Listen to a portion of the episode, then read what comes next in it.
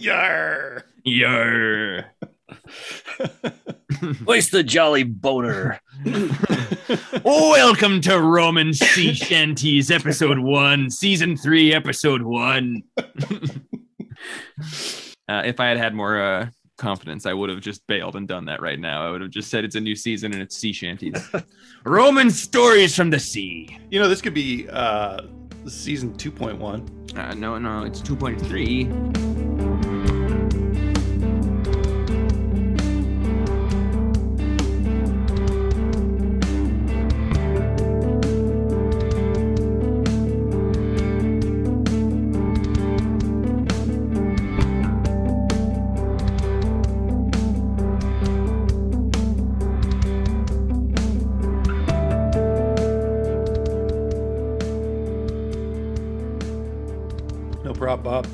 It's Robert. No Robert, Robert. Oh, oh no problemo, Guantanamo. No, wait. I'm glad that worked so well. Glad no that killed. problemo. Guantanamo. um. I can't laugh like I did for you that other time. It's it's too much. Yeah, I remember. That was too much for me. Yeah. Welcome, welcome, welcome, thoughtful listeners with a final stomach and a quad a quadrology of stomachs that love to do three things. We like to read comics, we like to think about comics, and then we like to talk about comics. That's what we do here on Romans Rumens. What? Sorry, what's that? Can- And can you, my dear notes? listener, are the fourth stomach. Wait, oh, uh, yeah, please, wait, yeah. Did I mess up? Did I Like, bean no, it? no, no, no. I don't. I don't think you messed up at all. But I, I think, I think, I think we can iterate here. Okay, okay, okay. Read comics. Okay. Ruminate on comics. Oh, And rate comics. yeah. And then you, dear listener, revel in our shitty Fourth ratings. stomach. Fourth stomach. Is that review? too close to the pick a snack, eat a snack, rate a snack system, the per system? If it is, it's just really cool people inventing similar things because I've never been aware of that thing that whatever you just said. Pick a snack, eat a snack, and rate a snack. Mike and Tom eat snacks. That sounds Mike and gross. Tom It's just eat like snacks. like Mike and Tom who? like the bad ASMR. Well, Michael Ian Black and Tom Cavanagh, two of my favorite people, doing a podcast together uh, that Django has listened to. So I don't know Do they I don't talk know if- about the per system? All the time. Pick a snack, eat a snack, read a snack. They're snackologists. Yeah, maybe maybe I stole it subconsciously. Maybe I'll do Welcome it in. next time. Welcome in, dear friends. Sit down with us and get ready to engage in a thoughtful discussion because hmm. here at Romans Rumans, we pick a comic, we read a comic, we ruminate on a comic, and then we rate a comic. And you, dear listener, are the fourth stomach. I like to eat. I my think we nailed it. I knew we could iterate. Yeah. Um, and I do like and you, dear listener, the fourth stomach, apropos of nothing. You know, we uh Romans Rumans here at Romans Rumans, the pop culture nexus of the Pacific Northwest. We talk about a bunch of comics that we read this week. We do that because we own a comic book shop collectively. It's a it's a buddy triumvirate thing. I am always am Jeff, tummy number one. I'm tummy two, tummy two, tummy two, Django. And I'm tummy three. Schlee. Roman. No, you just schleed. I wish we had a picture of the look Roman just gave me when I said tummy two three times.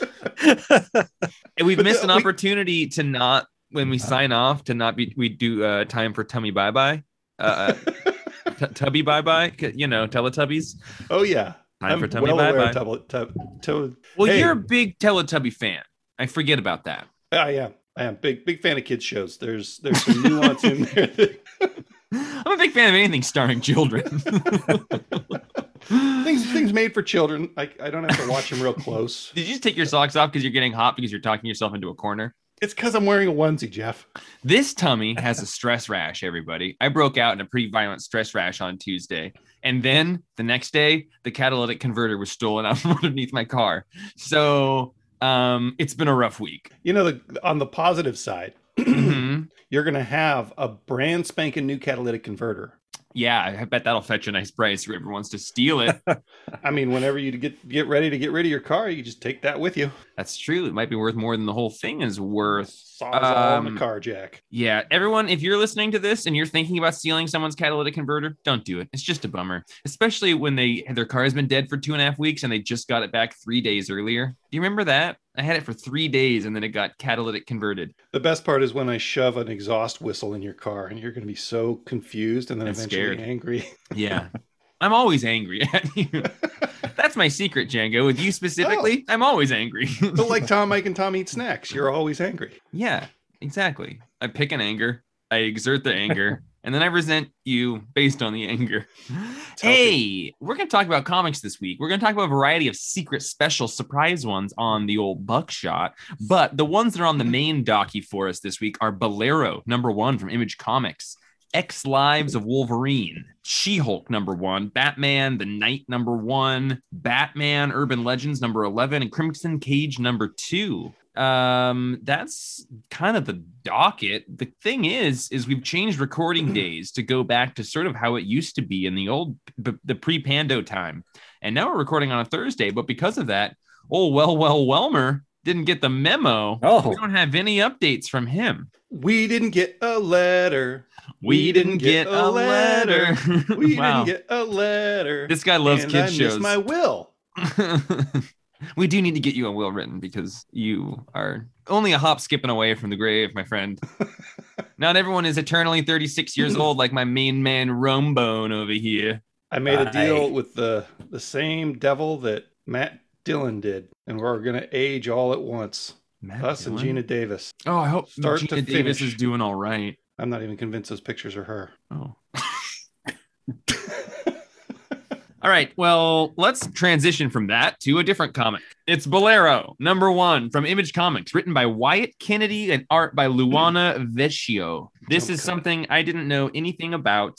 I don't even remember what the pitch for it was when I ordered a number of them. And then it came in and it is like a 48 page comic. And that always on a Tuesday stresses me out just a little bit, right? My immediate thought is like, I don't know when I'm going to be able to read this comic in a sea of a bunch of other comics, but I did find time to read it. I read it today and I liked it a great deal. And I'm curious how it resonated with the two of you because it is not our more it's not the the typical papcast not it's not this podcast though but it's not the normal it's not a normal rumen's reminiscence reminiscence Not the cud we normally chase. If you it's know what not I the cud we're normally chewing exactly Um, I'm glad this was 48 pages because I think with fewer pages, it wouldn't have been able to get to a point where I definitely want to read the next issue. yeah it I, I thought it was really well written, but half would not have been enough. yeah, hmm. three quarters of the way through, it changes direction drastically. Like I was reading it, and I was like, you know, for the first half of it, it's just kind of a story of these two girls that have been in love for a big portion of their life. And then we learn that through flashback, and then we kind of jump to the future.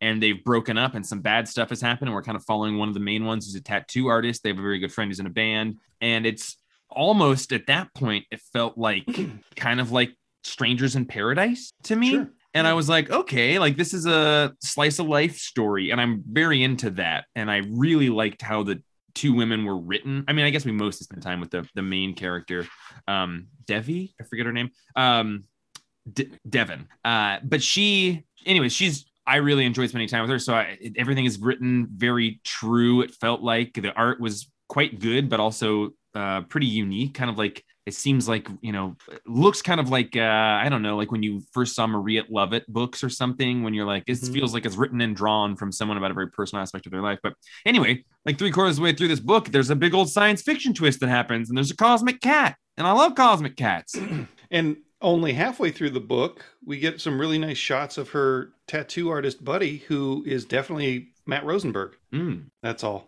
Oh, That's all I have to contribute. you I think it didn't. actually is him I didn't No. recognize it. okay I, No, but he, he does. He does. the- Every time I saw him in there, I was like, that looks like somebody I know. And eventually it clicked. roman what did you think of this Well, first of all, what what I think what's the significance of they when when they're still together, the the two main women, and they go to the um drive-in. What's the significance that La La Land is playing, but it says Michael B. Jordan, who wasn't in that movie. oh you're right that's and, weird and Emma Watson. So Is, does that mean it's I, an think alternate we reality? have to kind of yeah, we have to kind of spoil the sci-fi aspect of this, but I didn't Um, put that together. Good call, you guys. I've never seen La La Land, but I do know that it's not Michael B. Jordan. I puzzled over that for a second too. But so the setup for the sci-fi side of this is that there are 53 universes that you can visit. You're not allowed to visit more than 53. Ahem. No, it's 52. Uh, not in this world, buddy. Uh, well, they're violating DC. Oh, the it's Violator DC from joke. Violator. Spawn. But but yeah, so th- so they must just be in a universe that's a little bit parallel to ours. And I I wonder if at some point she's going to end up in ours writing a comic book. I hope so. Oh.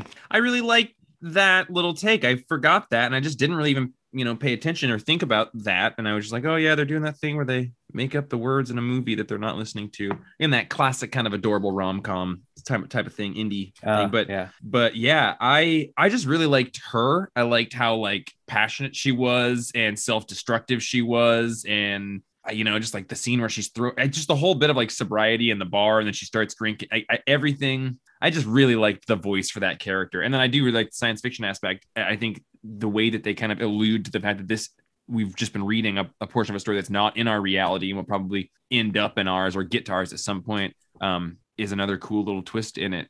But Yeah. Yeah, I'm glad that they that had that twist because because for me, I mean, I it was all well done and everything, but I didn't I didn't care until it turned science fictiony, Mhm. and that's what's going to get me to read the second issue. Because up until then, I was like, oh yeah, I don't know if I'll bother continuing reading this, but I it's all well, that. yeah, it's all well done. I just you know, in my own 36 years, I just don't care anymore about relationships. I mean, this man's been on the sea snip and blow for a while, so he's he's, he's had romance burned out of him. I no, I, I totally get that. I do like you know, little depressed boy and those type of books. This felt Mm. like that to me at the, for the first like two thirds of it, just sort of like relationship people, uh, strangers in paradise. Like, and I, and I really like that, but I do think that in our group, um, that's sort of more my alley than other people's. So I was surprised even here that Django had fond feelings of it because it um it, it has so much uh, human human emotions and human experience in it. So here's a difference. At the end, when when she's moved to the other universe, her tattoos are a little bit different, and the tattoo of her girlfriend's name is reading forwards in the mirror, which means it would have to be backwards in on her body. She's also a man Yes, at the end there. I guess I don't know what pronoun to use in that case. Multi-dimensional. Yeah, that, that's true. I Uh, in this reality, I'm a man. Yeah, I like- li- yeah. but I I did like this that fun idea of like there's kind of constants of a person being a person. It's like she wakes up at the end in bed with the person that she has fallen out of a relationship with, but uh, now now she's a man. Yeah, it's gonna be interesting to see. I don't know how long this story is or what, but I I hope. I mean, I, I like the idea of the sci-fi stuff. I hope there's even more just kind of. uh relationships and bars and seeing Mhm. your ex and making friends and being a late 20 something that's I'm, I'm very about that so um I, I like the balance of of Yeah. slice of life and sci-fi in this quite a bit. and it did sneak up it kind of came out of nowhere um, if you hadn't been puzzling over the weird michael b jordan thing god i love michael b jordan I wonder, what do you guys think it's called bolero? Because that's a type of music and a, s- and a specific piece by Ravel, I think.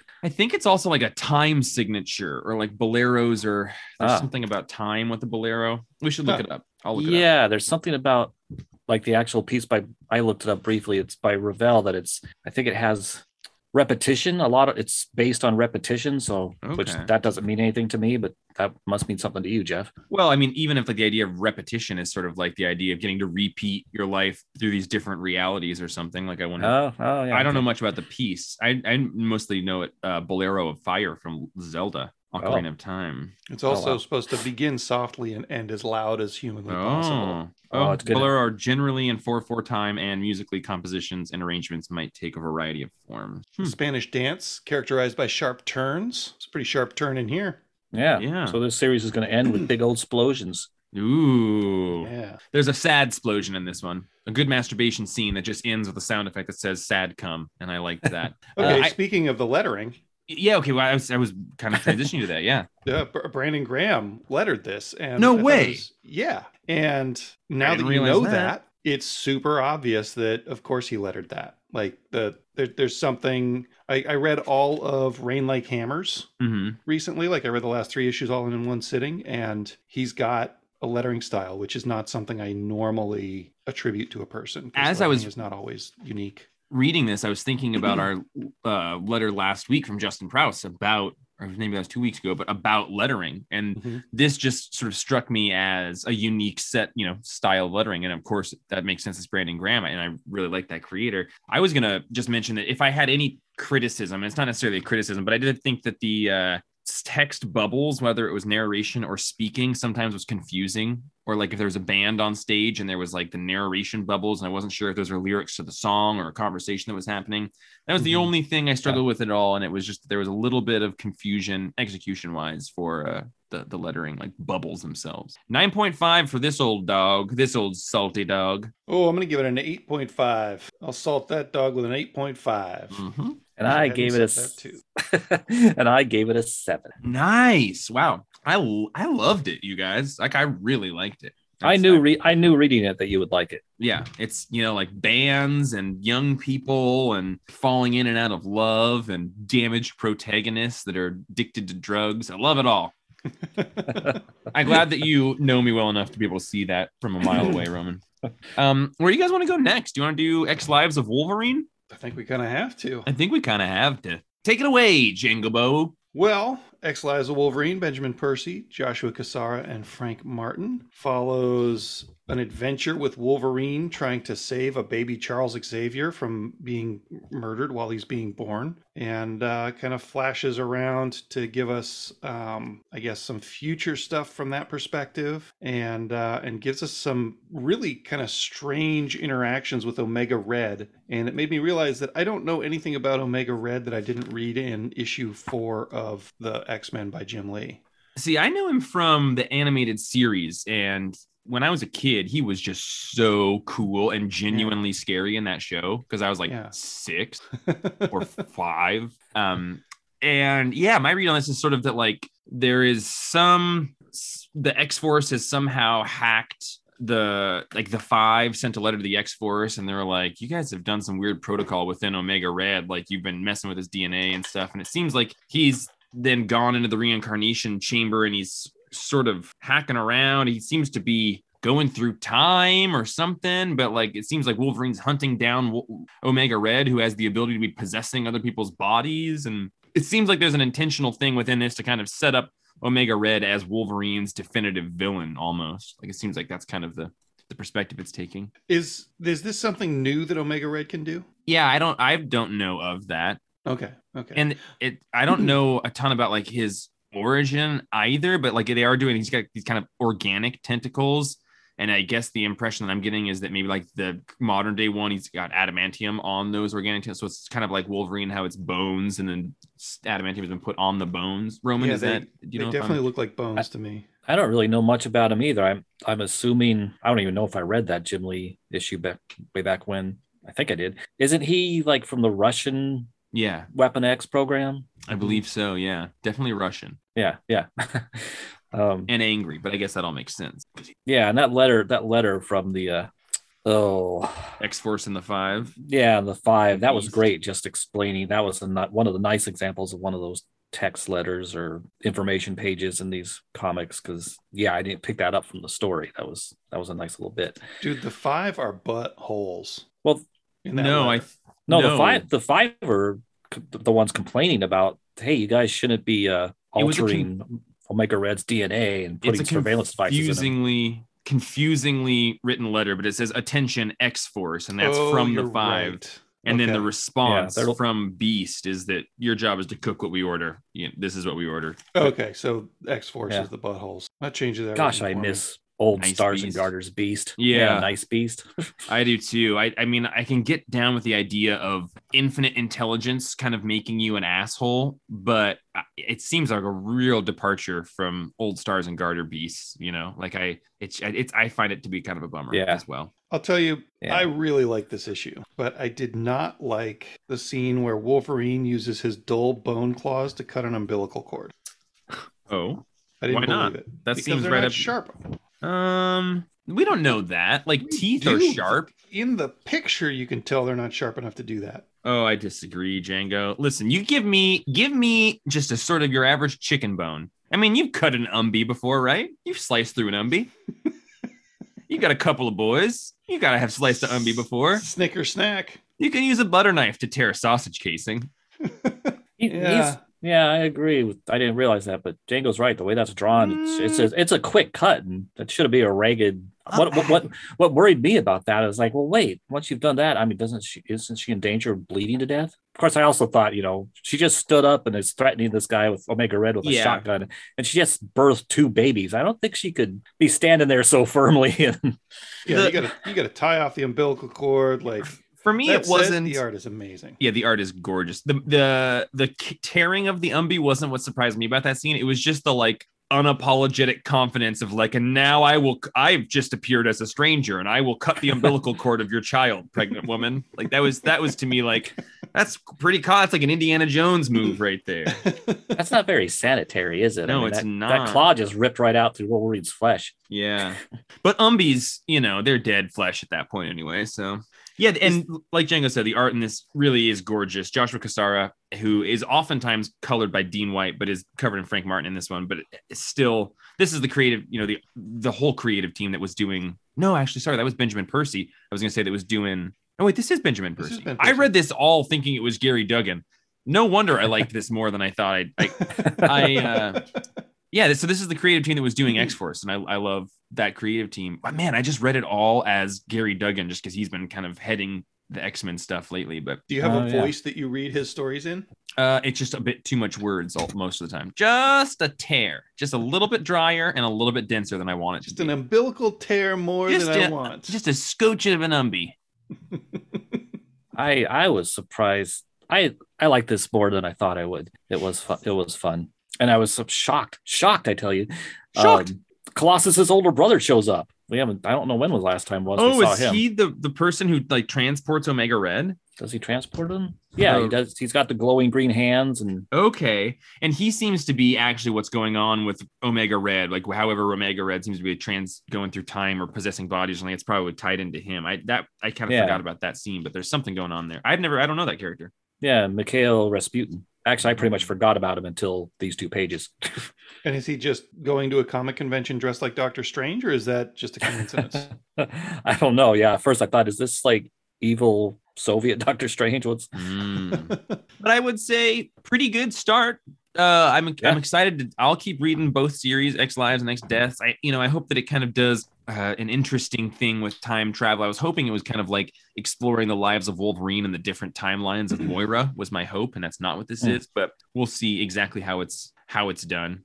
Um, but I, I'm interested to see that Django enjoyed it, uh, just because the X Men stuff can be hit and miss. yeah, I mean, we don't really know that. It looks like, I mean, we don't really know how this time travel mechanic is working, right? Yeah, we didn't see any Michael B. Jordan in La La Lands though. Because he's definitely a different. He, he's like brown costume Wolverine in the beginning, and then Mhm. he's super Canadian Wolverine in the middle. Yeah, So he might be just getting having his brain plopped into his old body. We might be getting like different time periods of Wolverine's. yeah? body. Isn't that uh, Professor X? What they're they're doing the same thing they did in that that one X Men movie. that- with the yeah Days of Future Past. Yeah, yeah, yeah, yeah. Okay. Yeah, so they are. I I, liked it. It's- guess it's- it, it assumes that Logan has was always around in these time periods, which he was, because yeah, Yeah. Charles, yeah. So we're just plopping his brain back in there. I can get down with that. Do you think it's it's both X lives and deaths of Wolverine and ten lives and ten deaths of Wolverine? There's ten pictures of him on the cover. Yeah, there's ten issues or ten Yeah. weeks. I don't know. those We're clever, those clever monkeys. those clever Don't- X monkeys. Don't give them a fucking cookie. I give it an eight point five. I think it was just a a hands down a very good comic. I like the art, I like the writing. It made me want to read more. Didn't blow my socks off, but I thought it was had all the markings of a of a great comic. Eight point five. I'm the same. Hmm. Eight point five. I will also give it an eight point five. Wow. That's just we're all totally in line, just like we were on Boleros. Eight point five on the Richter scale. Well, where are we headed now, little Bobo? Gosh. I Little Bobo say- monkey. Burr. I got Am I the Bobo monkey or is Roman the Bobo monkey? You're a Bobo monkey. And he's the captain. He's the yeah. He's I'm on his shoulder. Chimp, Chimp Master Strong.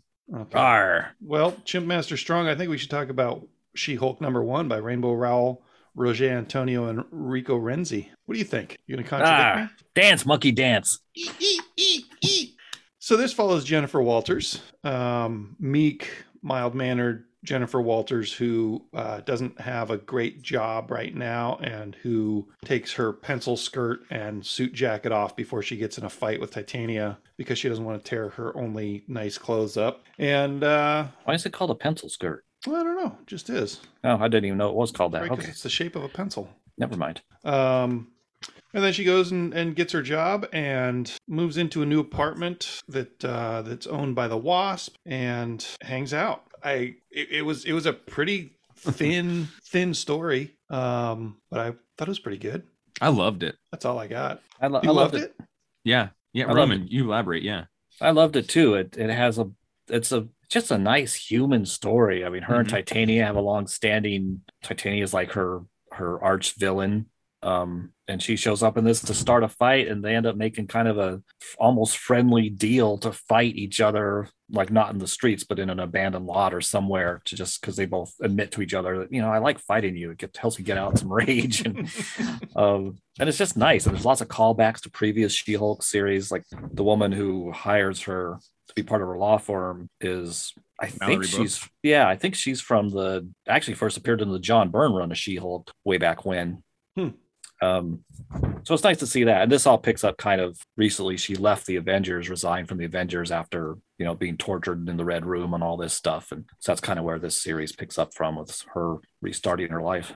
And it's a good restart. Yeah. I really like Rainbow Rowell. I was, you know, keeping up with Runaways for a while, and then it's drastically slowed down. I think it ended not terribly long ago. I, I kind of lost track of it, but I always just really liked her voice in there. I really like this art. I am curious other people's take on it. It's unique. I like it's kind of indie. It kind of reminds me of some of the art that was on like the Ultimates or some art that's been in Ms. Marvel. I, I don't recognize this person's name, but I really like the colors.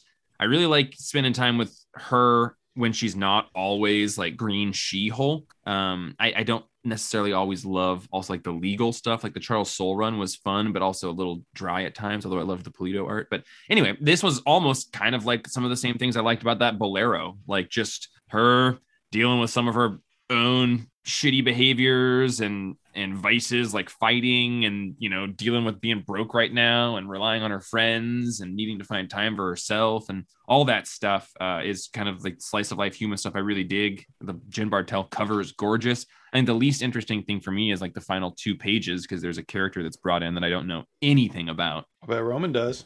Yeah, I bet he does. Oh, yeah. Roman- he seems to be getting uh, quite a few, quite a bit of attention lately. I've He seen him on. I mean- s- some solicitations of some stuff coming out. Like, Yeah, there's a big Dan Slott. 15 years in the making, apparently.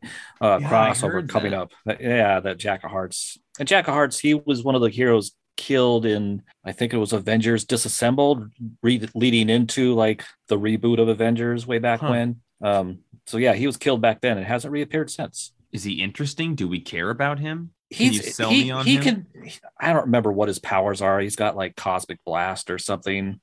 I don't think he's as interesting as he used to be kind of well known for having the most complex costume in comics. And after George Perez, and George Perez used to draw because he used to have mo- mo- way more colors and and tiny designs in his costume. Mhm. And George Perez was like famously like he does like he does, you know, um, drew him that way. But then after he stopped doing the character, they dumbed down his costume because it was too hard for all the other artists to draw. So I don't think he's as interesting as he used to be visually. I like him because if you change the spaces around in his name, his name is uh, Jacko Farts. Mm. Mhm. Jack of I- Fart, that's his new powers. I loved that joke. I just Thanks. had my computer accidentally muted for a minute, but I am in this season of the show nothing but supportive of Django's humor. I appreciate it, and I I appreciate the literal feedback of that was really funny. I love that joke. Yeah. It's Can I tell you something? better than I, laughter? I actually didn't have my computer muted. I just needed to think of an excuse on the spot why there wasn't a sound. Oh, this is the this is the episode just where love- you joke about not liking my jokes.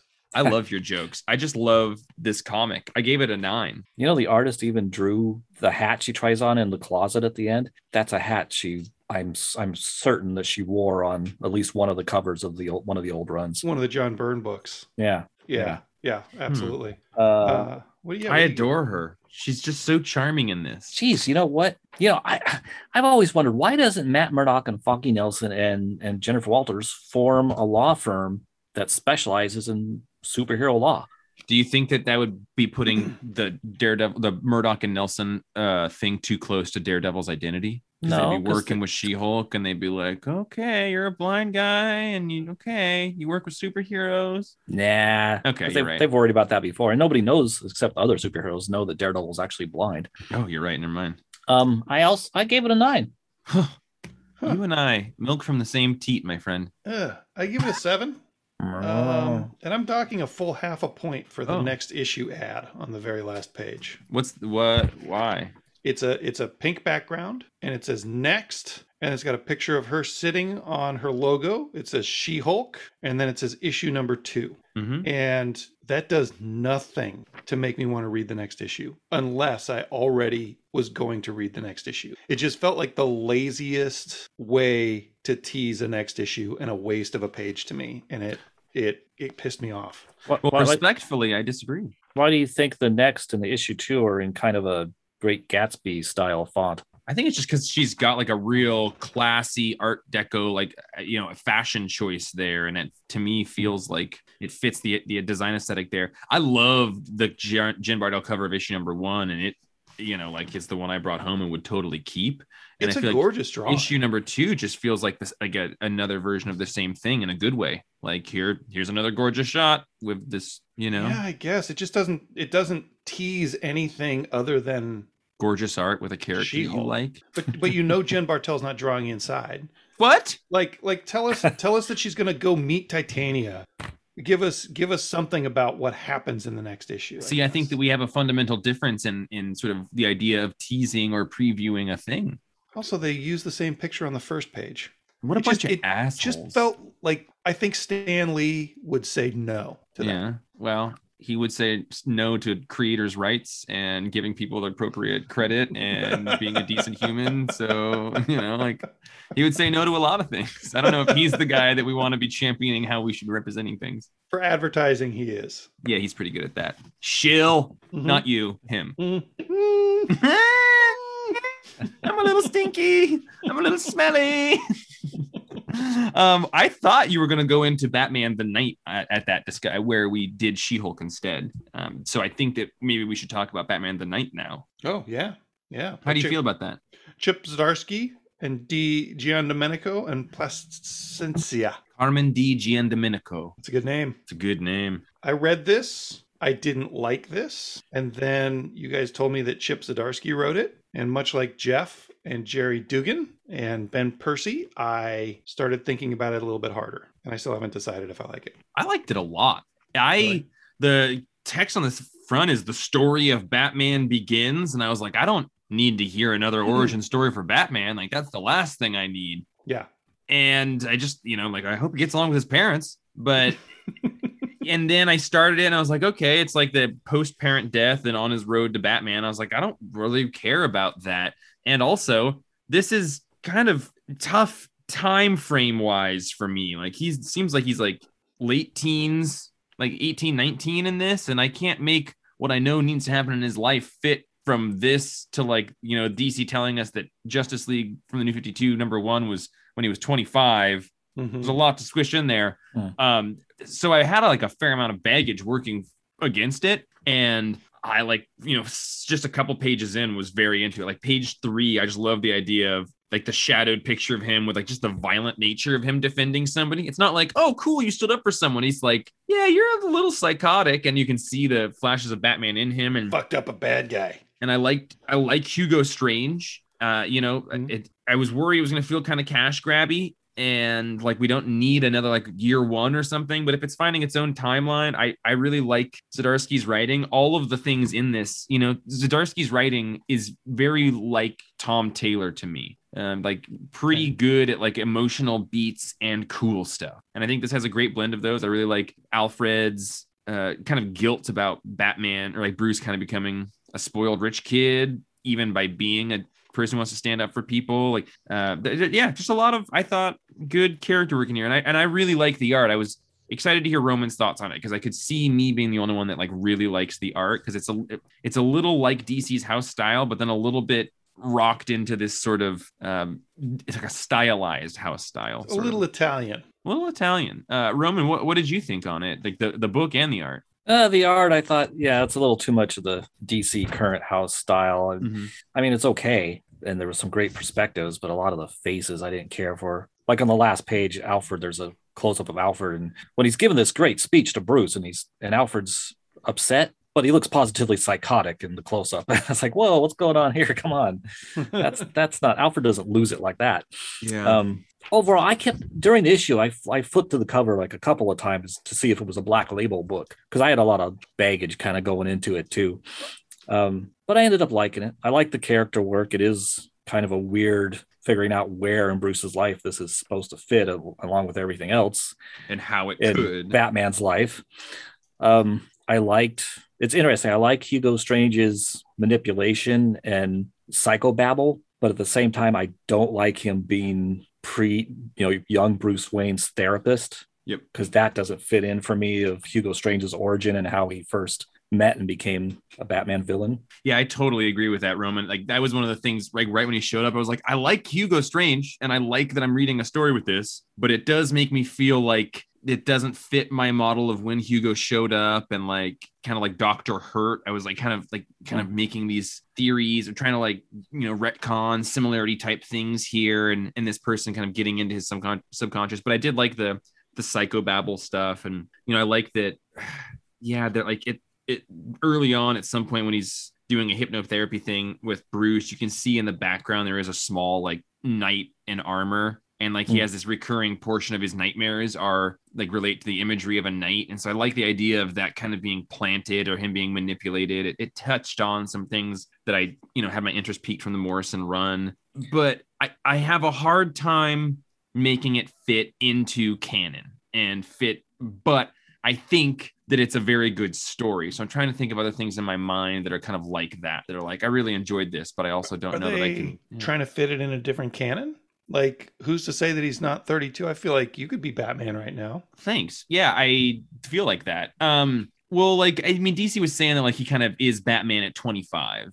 Well, and yeah, in in, theory, he's in the- graduating high school. in so DCU 616 or whatever. Like, right yeah and if it's again I, I don't really hold any of that stuff precious. Like if it if, if if it if putting a black label stamp on here could have just assuaged all of our possible frustration about it not cleanly fitting in here then i wish they Mhm. would have done that. Uh, it, you know but also i forget they're doing the omni Cheddar verse these days. So like everything is and isn't at the same time. And i'm very cool with that. I'm like i'm not upset but it did make me sort of think about grant morrison and the us doing batman in quarantine and just kind of the cool idea of Morrison trying to incorporate, you know, all the comics that have happened. Like, yes, this happened. I can see that this comic came out 50 years ago and Batman was doing this thing.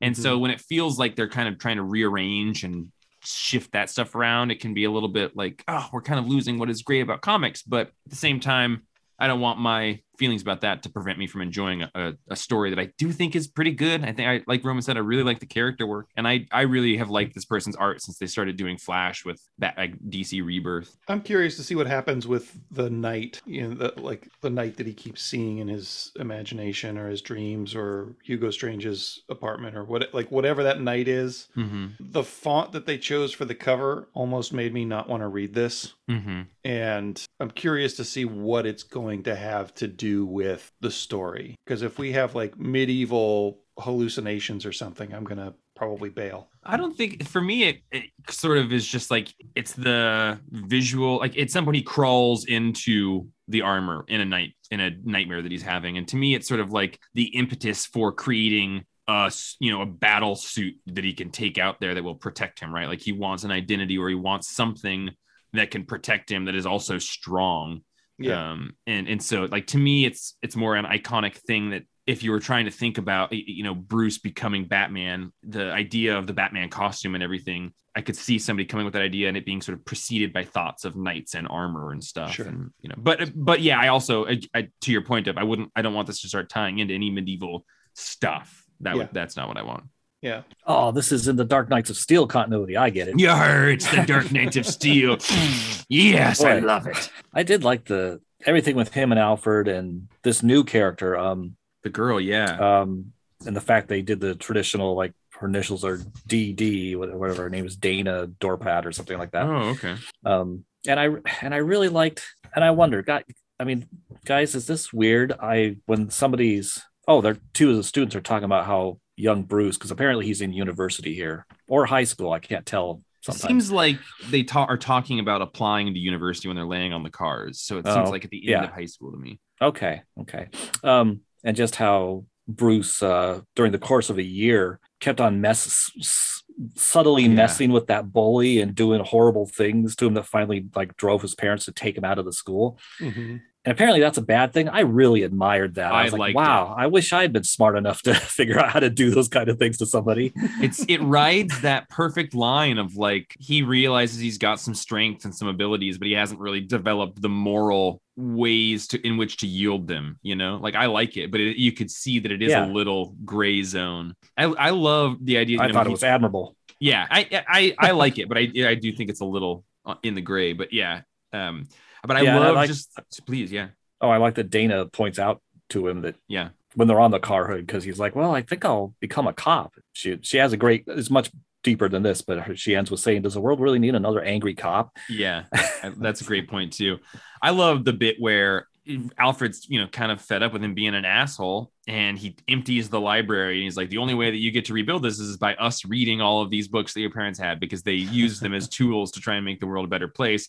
and that's his way of like he, he knows bruce wants to keep the home that he's built and honor his parents by not taking apart this room. So he's gonna read that stuff to try and rebuild it. So it was very smart parenting to me and i just love the implications of that because it supports how bruce would have become so brilliant right? Like he had to read all these yeah. things but what would instill a child to want to do that? So I, I just i really thought it was good. I, I gave it a nine and i really approached it being like i don't know if i want this at all and just sort of got won over progressively through it. I I like that the Hugo Strange thing wrapped up. Halfway through, I was like, "Is this going to be a Hugo Strange ten issue thing?" And I like that that happens, and he's in there, and it leaves him open to come back. But it seems like we're going to move on now. I'm gonna give it a seven and a half. I just I just didn't care for it much. I'm Yeah, gonna keep I- reading it because I, I do like and trust Chip Zdarsky, but I don't know if I need a depressing life story style Batman story yeah. at this point. Um, yeah, Yeah, I wouldn't want it to be depressing either. I didn't feel like this was super depressing, but yeah, if that's the route that it goes I with mean, just, Zdarsky, just Bruce is just a bummer in this. he is. Yeah,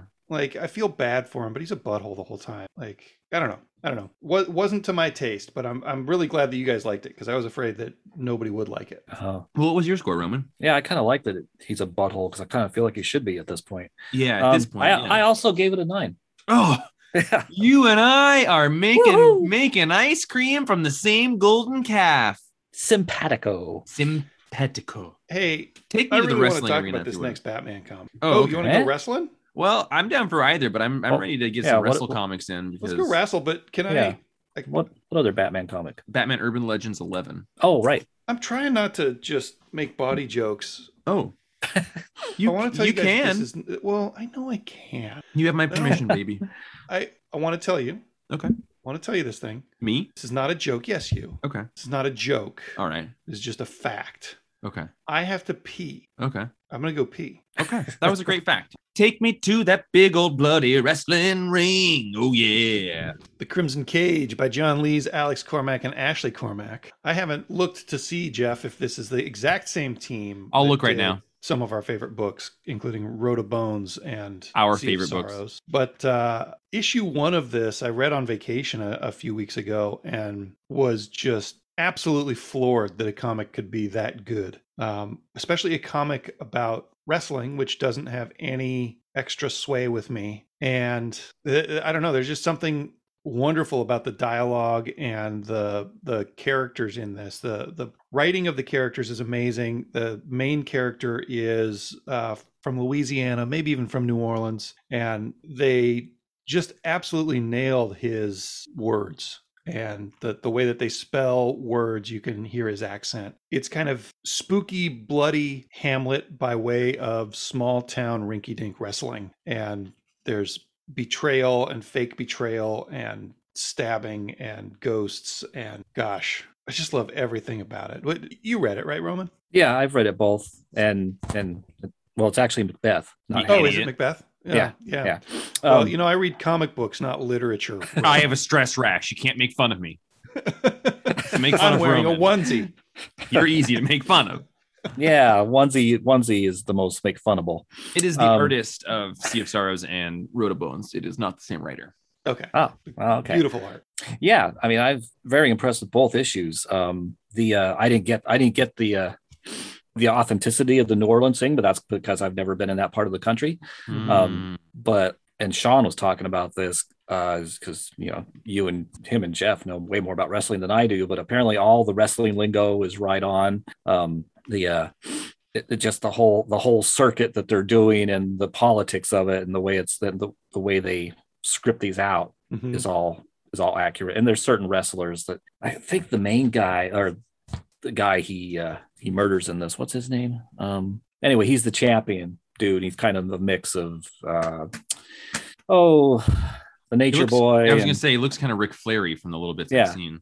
yeah, yeah, yeah. But yeah, it all feels very authentic to that world. Yeah, I guess if I had one one complaint about it, it would be that the the there are enough characters and they don't use their names quite enough for me to keep track of who's who. Um, because I couldn't tell you to save my life with that guy's name. I think they don't even talk about him until bad things happen to him in this issue. Um, Yeah, and actually, there's a couple things. A little sometimes with the art, there's enough big hairy guys with facial hair, Mm. but slightly balding that I Yeah. got them confused. Like when I when did flip uh, back and forth between like a manager and the main guy. I was like, no, his mustache is longer. yeah, he's not bald, but maybe he's wearing a wig. I don't think that's the same guy. yeah, when his when the main character's girlfriend goes outside of the apartment and plants the knife or bone or whatever that thing is Mhm. it's a road of bone. on on, on the other guy. I didn't realize that was another guy. I was like, why is she putting it in like the murder victim's hand? Nobody's going to believe that he like just did this kind of damage to himself. No, the other the, the guy that they kill has the saber tooth facial hair, and the guy that they frame has the full on London Bridge, bro. Yeah, see, I didn't realize that on that page. It wasn't until dialogue later said that, oh, the what's his the kind of dumb wrestler guy? He's the one that did it Yeah, that they that they framed. And I had to go back and look at the art. Oh, okay. yeah. I don't know. There's there's just something about this book that really appeals to me. Yeah, and it's so it's also so ac- so well done with adapting Macbeth into this wrestling, which I never thought professional wrestling using a Macbeth storyline. You know, I never thought that would be a thing. But uh, you know, Macbeth, Lady Macbeth, is the one that that encourages him and pushes Macbeth to murder so he can become king. And Mm. applying that here, and it's done so well and subtly. And there's this, you know, the three witches, the boil, boil, toil, and trouble, and they got the three weird bayou Swamp spirits or whatever here. Yeah, it's all really well done. yeah, Jeff. I I think you'll like it when you get around to reading it. I think I will too. I, I you know, there's I have them, I pulled them to be able to read them, and I just for whatever reason I keep forgetting to bring them home. So Yeah. this must be Yeah. the stress rash. This this is gonna make a, a great trade paperback to Yeah, to sell to just the right person. I, I would say I would say you need exactly the right person, but but it's it's going to land really well for a lot of people. I love that Django's liking it just because he's been around us loving wrestling for so long, and this is such a wrestling thing. Um, yeah, I almost didn't get it because of it. right? Yeah. yeah. And I, I when I picked up the first issue, I thought, well, this isn't going to be good because it's a wrestling book, and they usually Right. aren't. yep. But then Sean told me, no, it's really good. You know, we need to Um, make sure Ryan Russell is reading this. I don't think we've talked to him about it, Oh, yeah. Oh. You know, I think the I do, or maybe you ahead. mentioned it to him. I, I do hope when they collect it that maybe they put a um a glossary in the back of wrestling terms because there's just enough of some of the specific wrestling terms um that there was a couple times I was like, huh, I wonder. I almost thought about you know texting you or Sean, Jeff, and asking what does that mean?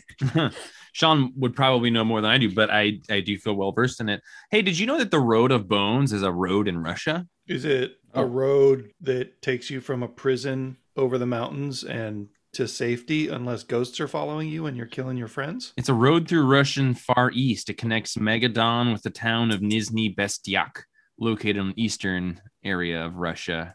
Uh, I don't know why it's called the Road of Bones, though. Oh yeah, I want to find out. And, and I didn't know they have a town called Megadon. That's cool. Yeah. Well, I mean, I'm don't moving to listen Russia. to me, but no, you don't want to do that. I don't. You want to open a comic store in Russia, Jeff? It'll be joyous. It sounds like it'd be fun. Do you think Putin would like us? yeah, I think I I think we would need to do it under Putin's radar. Yeah, is what I think Yeah. so too.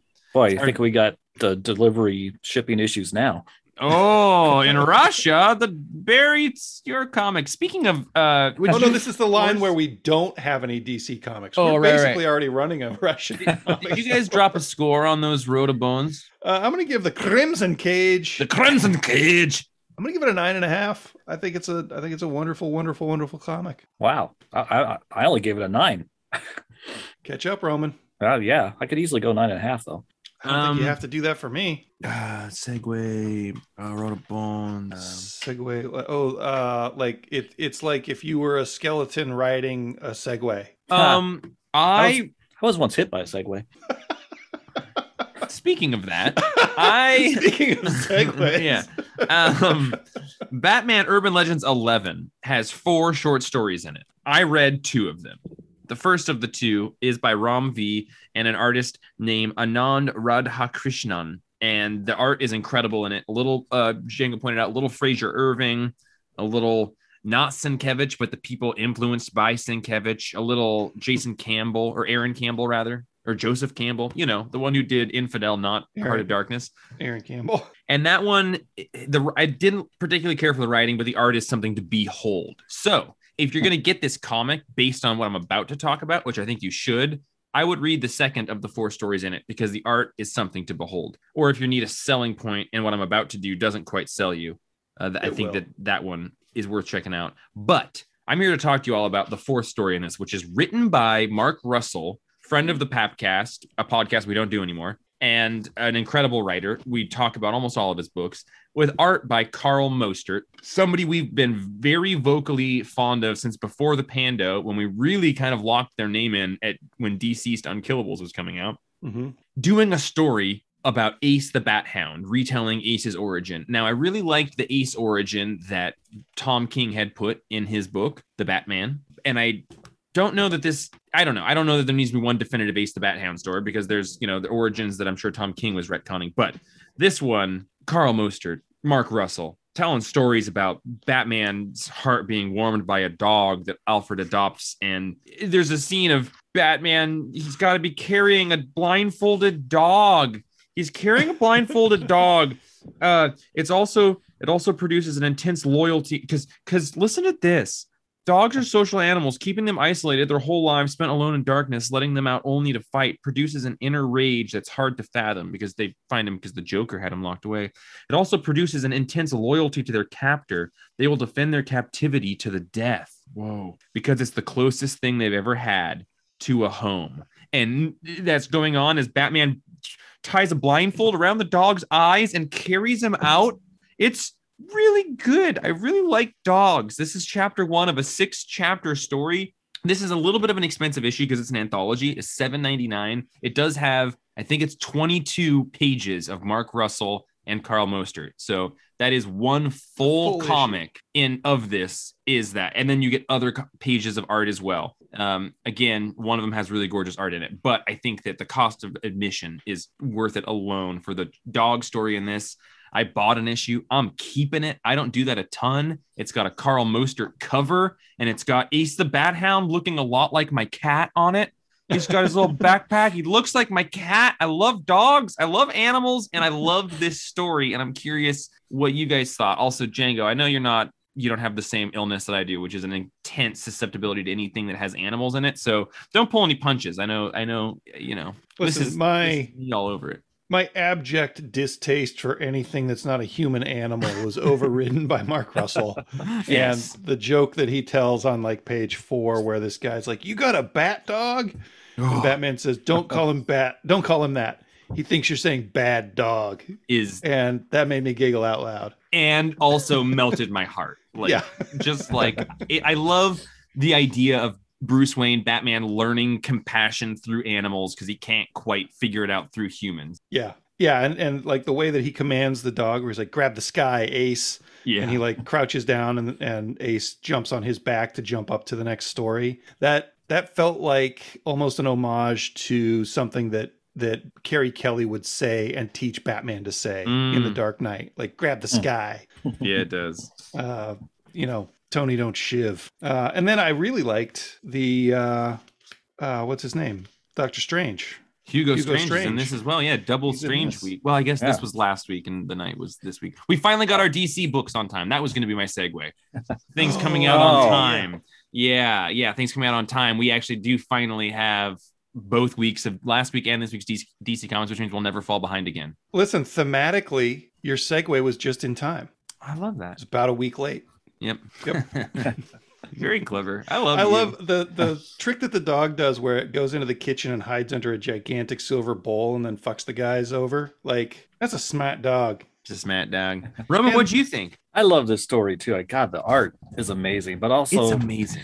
but also I love dogs. I mean, I love animals. I love dogs. My, you know, my dad when he worked in animal control in Seattle, he sometimes they'd have to round up dogs that have been mistreated like this to be used for, you know, drug houses and stuff. And unfortunately, a lot of those dogs ended up being destroyed. But you know, some of them they also there was a program another agency did to try and rehab um, abused, traumatized dogs like this. And they and you know, my dad and his officers worked with them too. So this struck this struck at my heartstrings too. There's a there's a part when Bruce is at home at Wayne Manor and he and he the first and he him and Ace are looking out the window at the backyard and and he asks Ace, you know, you've never felt grass before, have you? Oh, Good boy. And then the and then the panel is a close up just of Ace Ace's paw gingerly about to touch grass and Bruce saying good boy. I was like, oh man.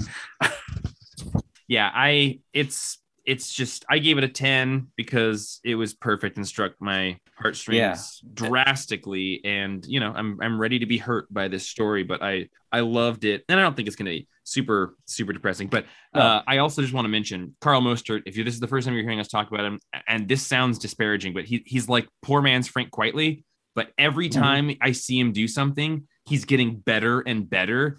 And in here he's just a step away from being a superstar. Like his his architecture the way that he's like drawing physical spaces like you know a couple pages in they're in like a big building and there's like a twisting spiral staircase and people coming down this staircase and there's like a hallway that goes back in the background. Like he's mm-hmm. he's designing physical spaces and that happens multiple times in this. His walls can be a little bit bare. Like he's not like he's he's clearly great at designing spaces and now i think the next step is just kind of like filling them like giving them life. But he is i just think that he is so close to being like I, you know Frank Quitely is my favorite artist and i think that this guy is just uh just just a couple steps away from like being there which is crazy because his career is, is pretty small. So uh big big fan of him. Would yeah would highly recommend it. Yeah, Oh, there's yeah. speak speaking of his design in this one one of the things that really impressed me design wise was just uh Ace Ace's utility vest. yeah It's like, man, that re- I mean, he really put some research into that and thought into that, and that I mean, that looks like something that like you know rescue dogs or you know highly trained rescue dogs would be wearing. And it's even got the like little horns, so the you know the the human with the dog can like grab hold of a horn on the, the his back and and lead him or or pull him out of danger or whatever. right Well, and the the intrigue part of this story was also pretty complex and interesting. Like the hostages were in on it, and the like. There's there's a lot of stuff going on in there that is not exactly what you would have expected, and that in itself is not exactly what I would expect from Mark Russell either. You know, hmm like it, it's just a, Yeah. a little more a little more intricate and the thing that hugo strange does is was super surprising yeah i loved that and i don't think i don't think you really come back from that No, I love it. He's got such advanced cancer that he's got to die, but he's just gonna suicide bomb killing Batman, so he can be the guy that kills Batman. And and how is Yeah. it that no no batman villain has ever had stage four cancer and done that before the whole Joker's that's happened to Joker, right? Yeah, and the cliffhanger's great. This good. This is going to be. I thought I saw somewhere in here how many parts this story is going to be. Six. Now, now I don't see it. it's on the very first page, chapter Oh, one. Oh okay. So yeah, six part Ace the Bat Hound story by Mark Russell. And Carl, Carl Mostert Carl art. Mostert, yeah, Yeah, yeah, gorgeous. amazing. So can't wait. Ten from this old bean. yeah. Leave it and a nine I, I gave it a that particular story. Yeah, I'll give it a, a nine, 10. I didn't really. I read the first story and the Eternity story, but Hmm. neither one of them was very good. I thought so. Yeah, I read just for that second one story. yeah, if just on that score, the, that story alone, a 10.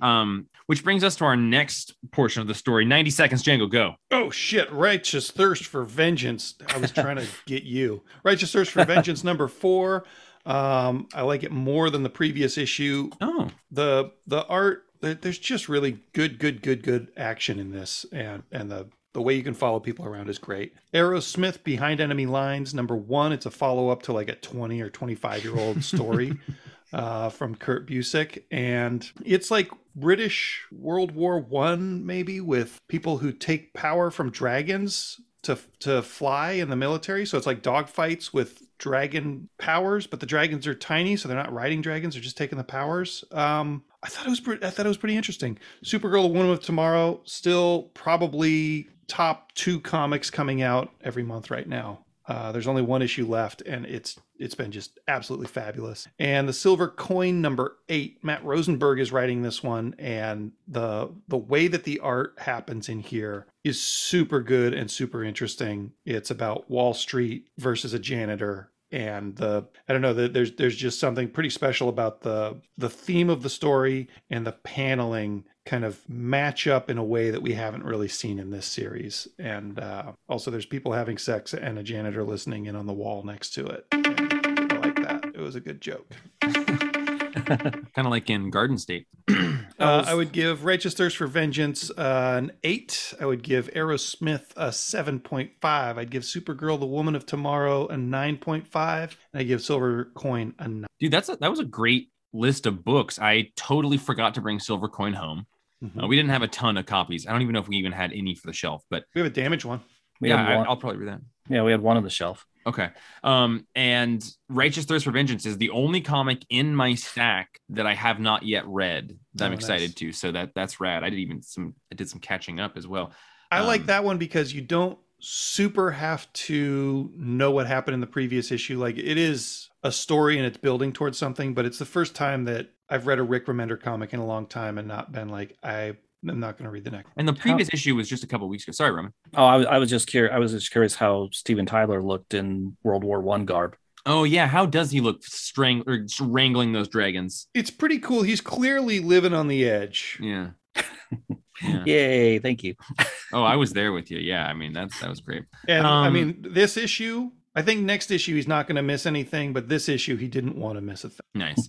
Uh Django, would you mind putting some time on the clock for me? Yeah, Jeff, uh, you have 10 seconds. Go. I read Avengers 52. I love checking in on this series. I don't read every single issue of it, but I have really enjoyed the stupidly named Multiversal Masters of Evil, which in our reviews tab on the website I refu- referred to as sounding like a Metallica album from before Cliff died. And I stand by it.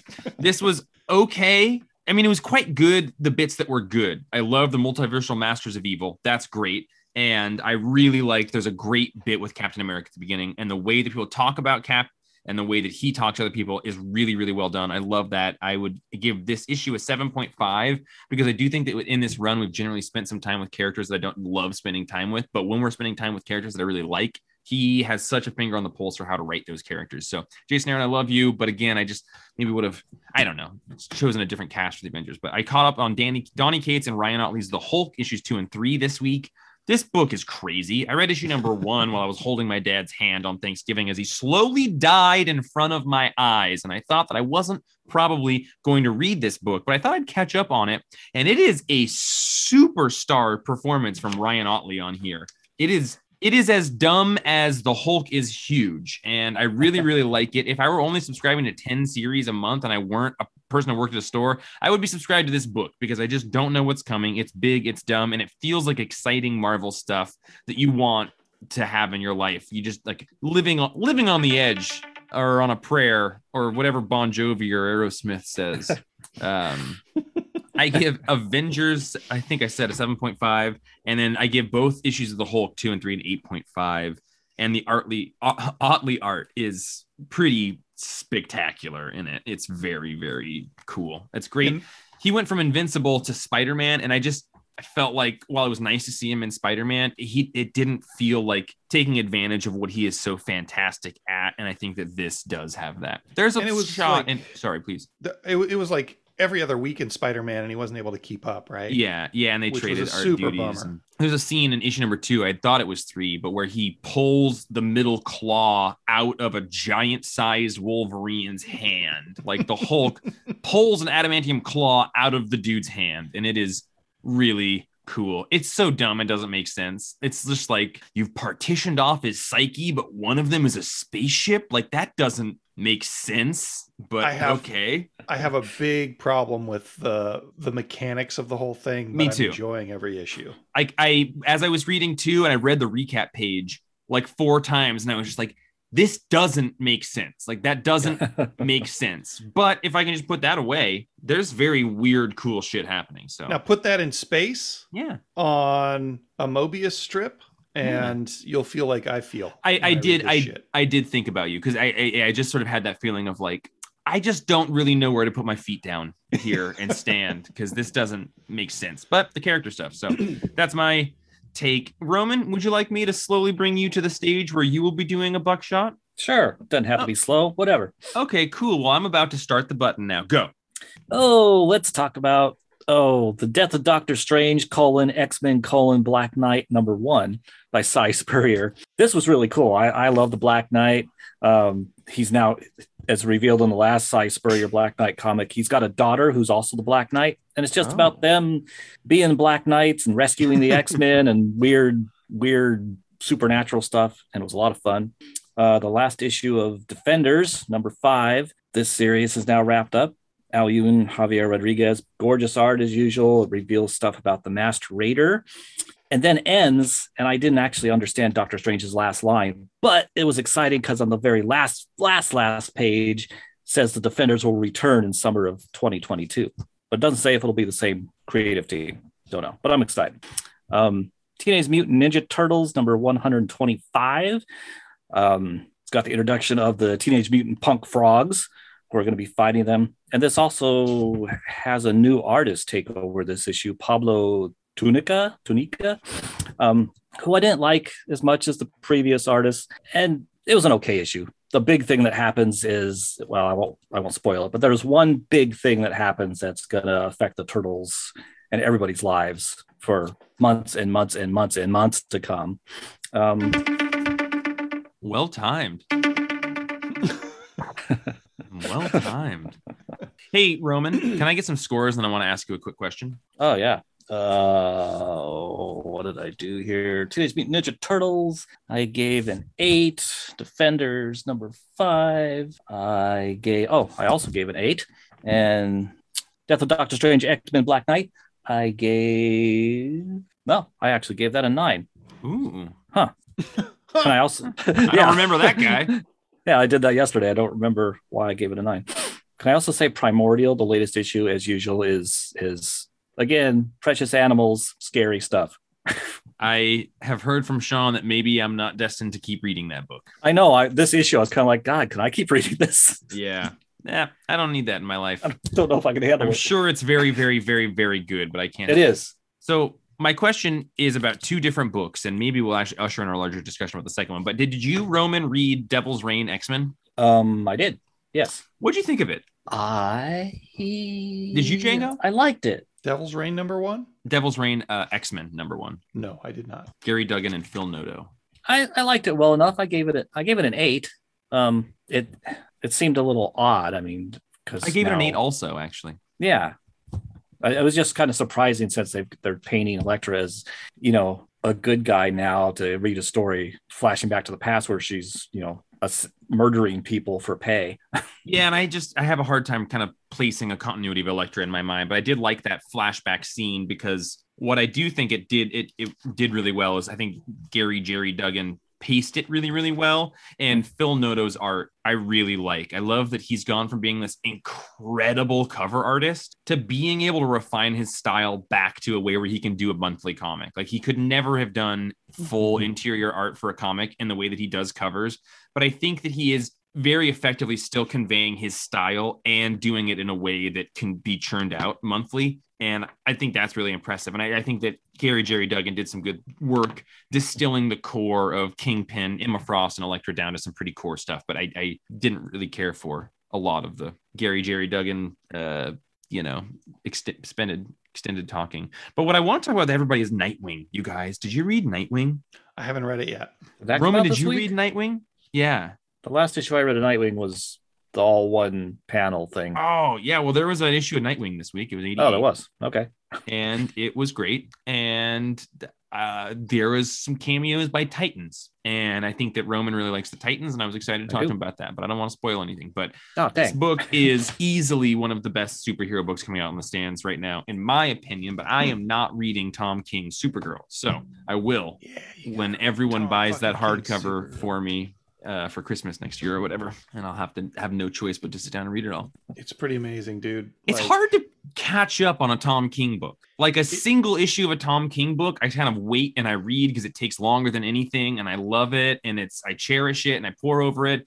And now I have like seven issues of Supergirl to read, so I just don't know when I have the time to do that. In You know what I life. wish you know what I wish we all had was the bandwidth to just get through one one extracurricular thing a week. Yeah, So like it's going to take me 3 weeks to get through this 12 issue Donald Duck book. yeah. And I'm super bummed about that. And I wish that I wish we had time to to just get through like a 6 issue trade paperback every week. I think I think it'd be a lot of fun. Yeah, yeah, I do love when I the book club invites me on to do things, and I somehow manage to squeeze a paperback into a week or something, Yeah. or I didn't. But Roman does a pretty good job of that. I think he's always Not- he's not read lately. I- like twenty three issues this week. Oh well, yeah, I, I- yeah. I, I'm at the book club. I feel bad because I often tell tell them I'll be I can be there, but I can never get the books read in time. Yeah. It's wonderful working at a comic shop, but there is a never ending faucet drip of books coming out. And so it is hard to not prioritize and read those. Like we read things we won't talk about this week, like Batgirls and Superman, Son of Kal-El, and uh, what's the obvious one? Legion of Superheroes versus Justice League or Amazing Spider-Man. Okay. Um, Did you guys hear they're killing the Justice League? And it sounds like maybe for real, real. yeah, but not for real, real. I don't believe it. yeah. Oh, I mean, we're killing the Justice real, League. but I mean, the pitch a is lot that of they're news right now. Yeah, well, yeah, Yeah. and it was like officially, I think, pitched today or yesterday, advertised. But like, they go to a dimension where there hasn't, they're they're dead, and they're like, it's it's it seems kind of contrived. I don't know. Okay. It's Joshua Williamson. I don't I don't believe that they're killing the Justice League and they're letting Joshua Williamson do it. Fair enough. Except Right? for Joshua Williamson. He's probably a really nice guy and a good writer. Oh yeah, I like him. You Yeah. don't like his writing. And it's just I, the I just drop off a lot. and and it's just like the the biggest, most famous Justice League members: Superman, Batman, Wonder Woman, etc. And then the rest of the league will have to go save them because they'll just be trapped in another dimension or something. Yeah, And- not to get too meta, they wouldn't kill those characters all at once. They would do them one at a time and Yeah. squeeze out every Drop of dollar money from got. you customers. Yeah, and but except for the Green Lantern that's dead is not Hal Jordan because Hal Jordan is in the picture mourning them, and all the metal men Oh. in there, and it's the worst cover. It's I think Dan Jurgens drew it. Yeah, I couldn't It's figure so out that cover. It's like Yeah. this. That's what the biggest thing to me is like if this was going to be a big deal, you would put artists on it that were relevant in the last Move- 20 years. Move units. Yeah. Yeah, look Okay. at that that cover. It looked like they were all. I was like, why are they all walking down on top of like some too. kind some kind of uh, pedestals? And I realized those pedestals are coffins. But don't listen to me. I've got a stress rash. Why would you use the metal men to make somebody buy a comic? Yeah, they're in the back of the group. Because they're It's freaking cool. Yeah, Roman loves the metal man. When the when the death of the metal men comes out, Roman, the cover is just going to be only Roman mourning. oh, clutching all clutching all the issues to my chest. yeah, They've killed the Um, metal men before. You just bring them back. oh yeah. I mean, they're metals, precious, Yeah, just- precious just metals, rebuild like the them. metals in your catalytic converter. You put, yeah, they, they put their catalytic catalytic responsometers back in you know a new body. I don't know if you know this, Jeff, but catalytic Right. converters have a lot of things in them that give people rashes. So you might you might look to see don't if think you're I'm Jeffrey guy Figley's Tyler it. Durden. I'm Kenneth Gaines, Guinness, Kenneth Kane. You're Kenneth Gaines, I love that catalytic joke. converter thief extraordinaire who stole your own catalytic converter, which gave you a rash that you attribute to stress. Where's the really- seven hundred dollars I made on selling it, Chango? Oh, that went to ointments for Yeah, you Kenneth can. Canes to wear. Cortisone and Benadryl. Okay, that's my favorite Django joke for this episode. Ugh. All right, everybody. Well, now that we've gotten the favorite Django joke out of the way, I think we're probably going to head home, pack it in. I think one of these two guys is going to drive Crimson Cage one and two over to my house. Thanks, buddies. With some We didn't get a letter. We didn't get a letter. No, We didn't get no because it's the wrong day of the week. Remember, we didn't tell Will and anybody that we're changing it to be a much earlier day of the week, so we can hopefully get back on our schedule of releasing these on Mondays instead of Wednesdays and Thursdays. Gotta update friends. Gotta update friends. That's pretty good. That's pretty good. Uh, anybody want to, Django? Do you want to do the official send out for us? That'd be great. Yeah, thanks for listening to our show, uh, Romans Rectal ruminations.